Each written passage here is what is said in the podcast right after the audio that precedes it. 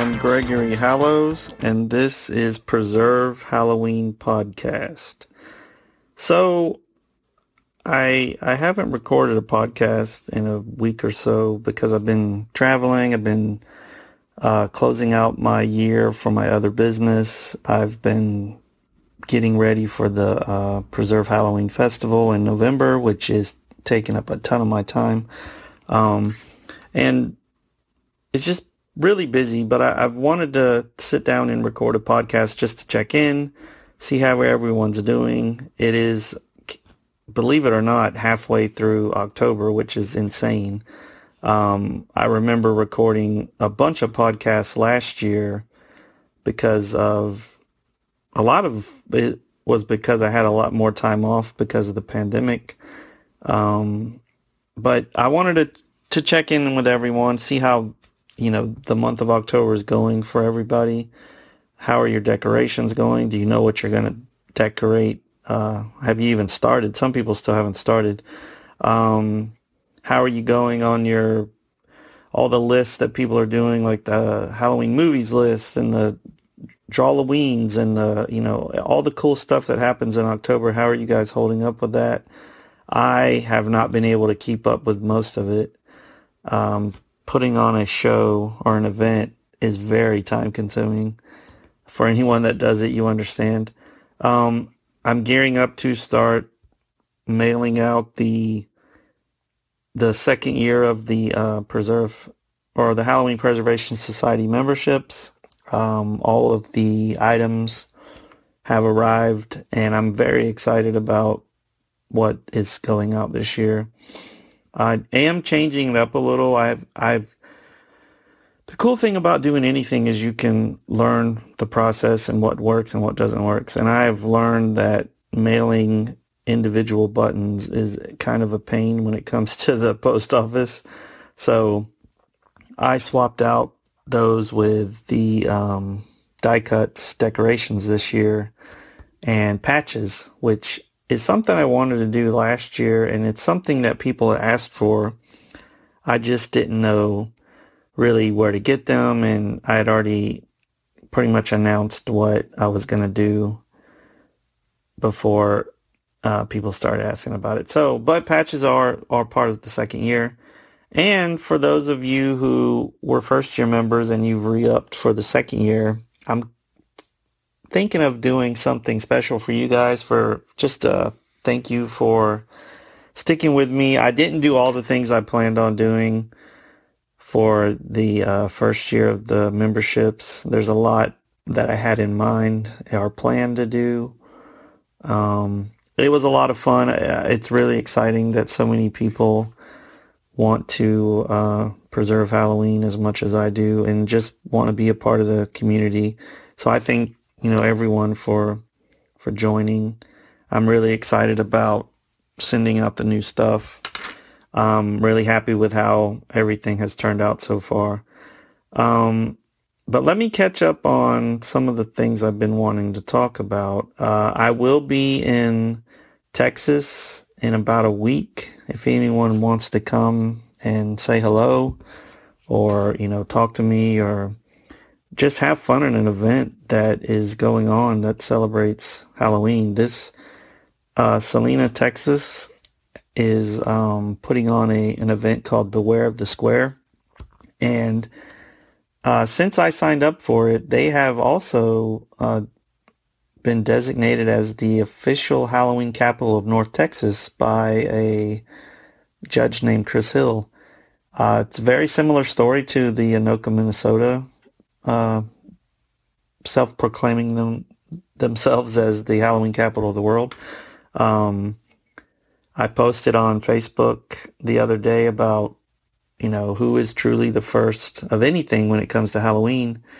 Uh, we constantly, or I constantly, am looking at archives and newspaper records and anything I can get my hands on to find out who was the first in the United States to officially, you know, do something like a parade or a Halloween celebration. And I have a few answers. There's like four or five cities that could claim they are the first.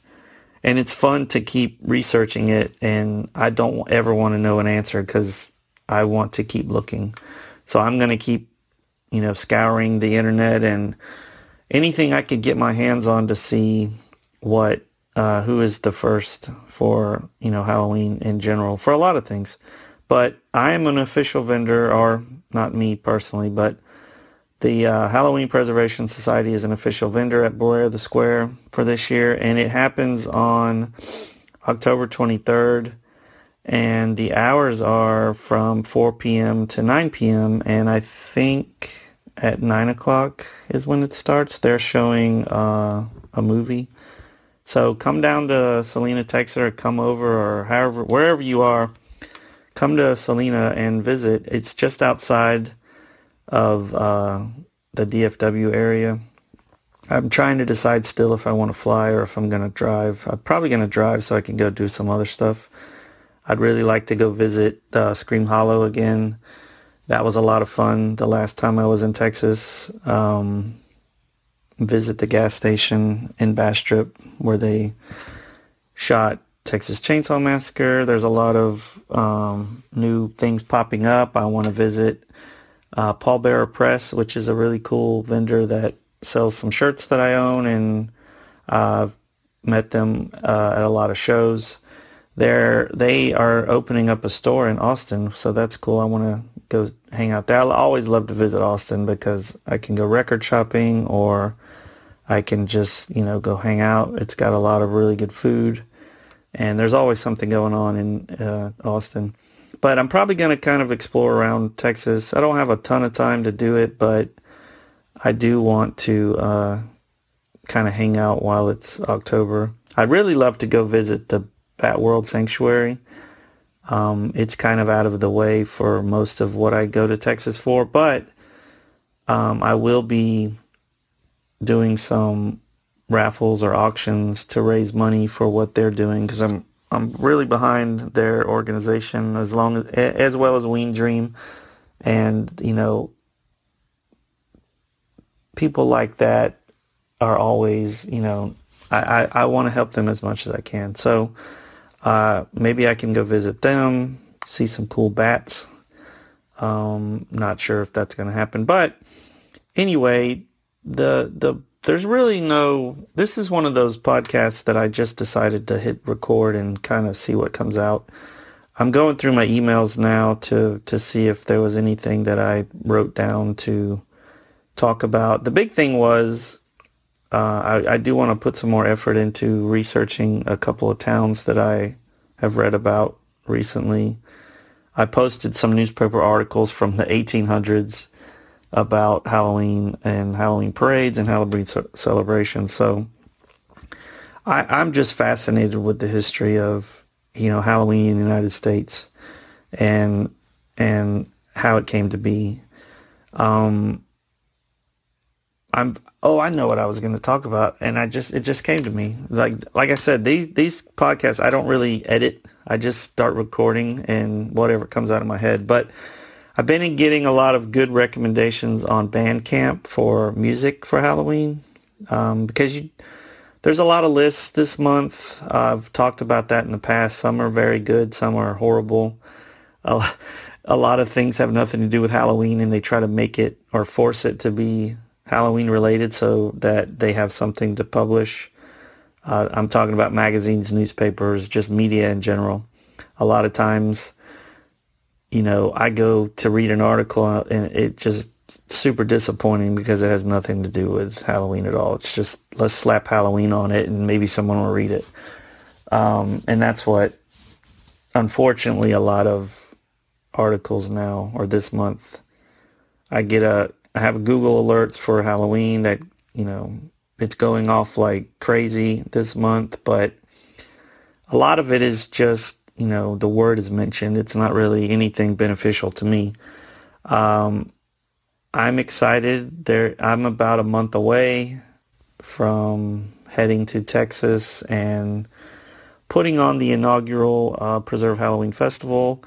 I'm excited, but I'm also very terrified. I've talked about imposter syndrome plenty of times on this podcast because I want everyone to be okay with with having it because I think everyone has it in some form. But I I'm feeling it big time right now because you know the show's a month away. It's about to re- be a reality. I hope everyone comes and has a good time. I'm trying, uh, working on a few more added things to put into the show. We just announced Kat Cressida. I was really excited to add her to the guest list. She was the final. There was a few people I had in mind to add to the show. She was one of them. Uh, some of the other ones didn't pan out. So she ended up being the last guest that I announced. And for those who don't know, she's a voice actress and or voice actor, and she has worked for ESPN and Disney, and you know her main roles for for me, and the reason why I chose to to want her at the show was she does the voice of Constance Hatchaway, the bride from the Haunted Mansion. When they revamped the ride and they added some backstory to her character, she was chosen to be the voice. Um, she's also the voice of Little Girl Lost on the Tower of Terror ride.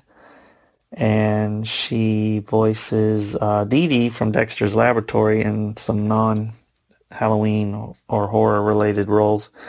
And she's also the backup to, uh, not the backup, I guess, but whenever Joan Cusack can't do the roles from Toy Story of uh, the cowgirl, Kat fills in for it. So she's the voice on some of the rides at the at the park, and any of the properties where Joan's not available, Kat fills in. So it's really cool. She has a a willy a real willy a really well rounded uh, resume. She's the voice of of Pardon the Interruption for any sports fans. She uh, also was the voice on the draft for for uh, ESPN.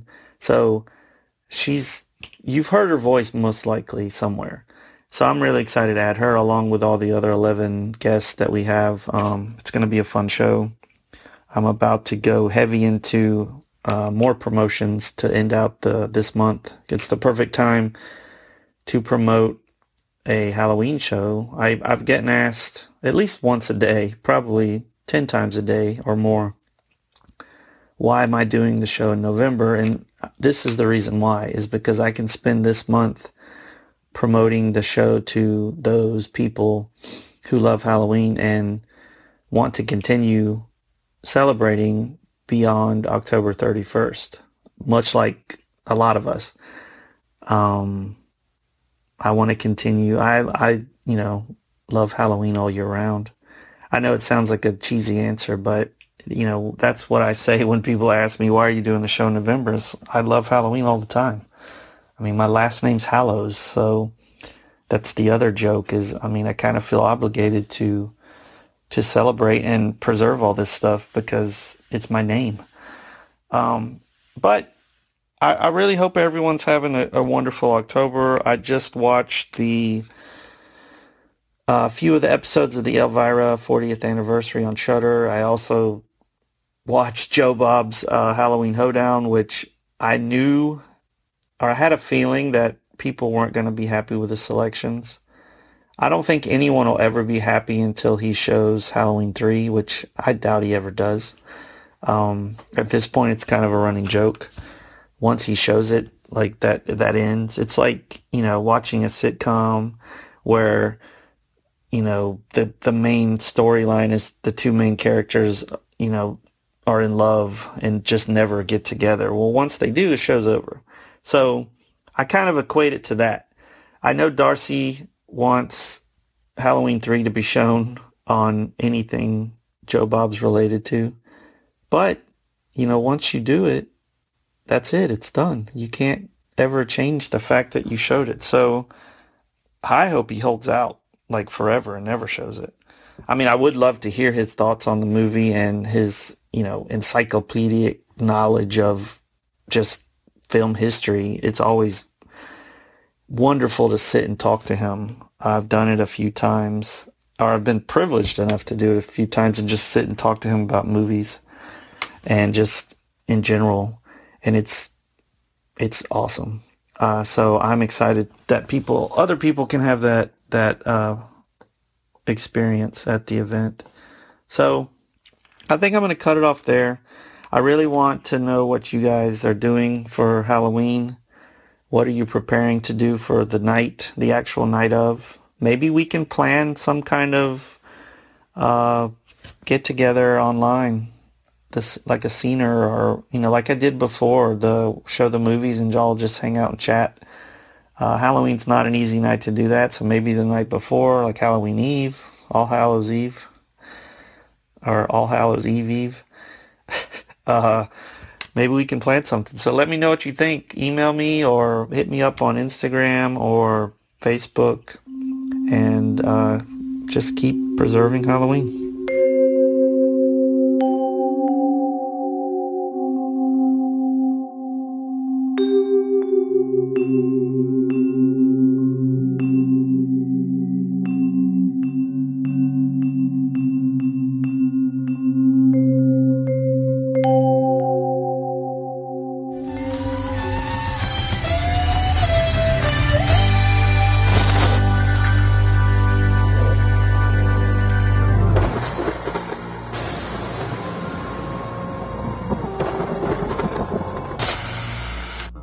I'm going to do a little Halloween history here first. Um, most people think Halloween came from the Gaelic festival of, how do you say that? How, how do you say it? Everybody Sam, tells me different. S A M H A I N. Well, you know, and, and no, it's people, not Sam uh-uh. Hain. No. It is not Sam Hain. People correct that all the time. It, no, it's like it's something weird that has nothing to do with the letters S A M H A I N. But it was a celebration of the end of the harvest season and the beginning of the dark nights of winter.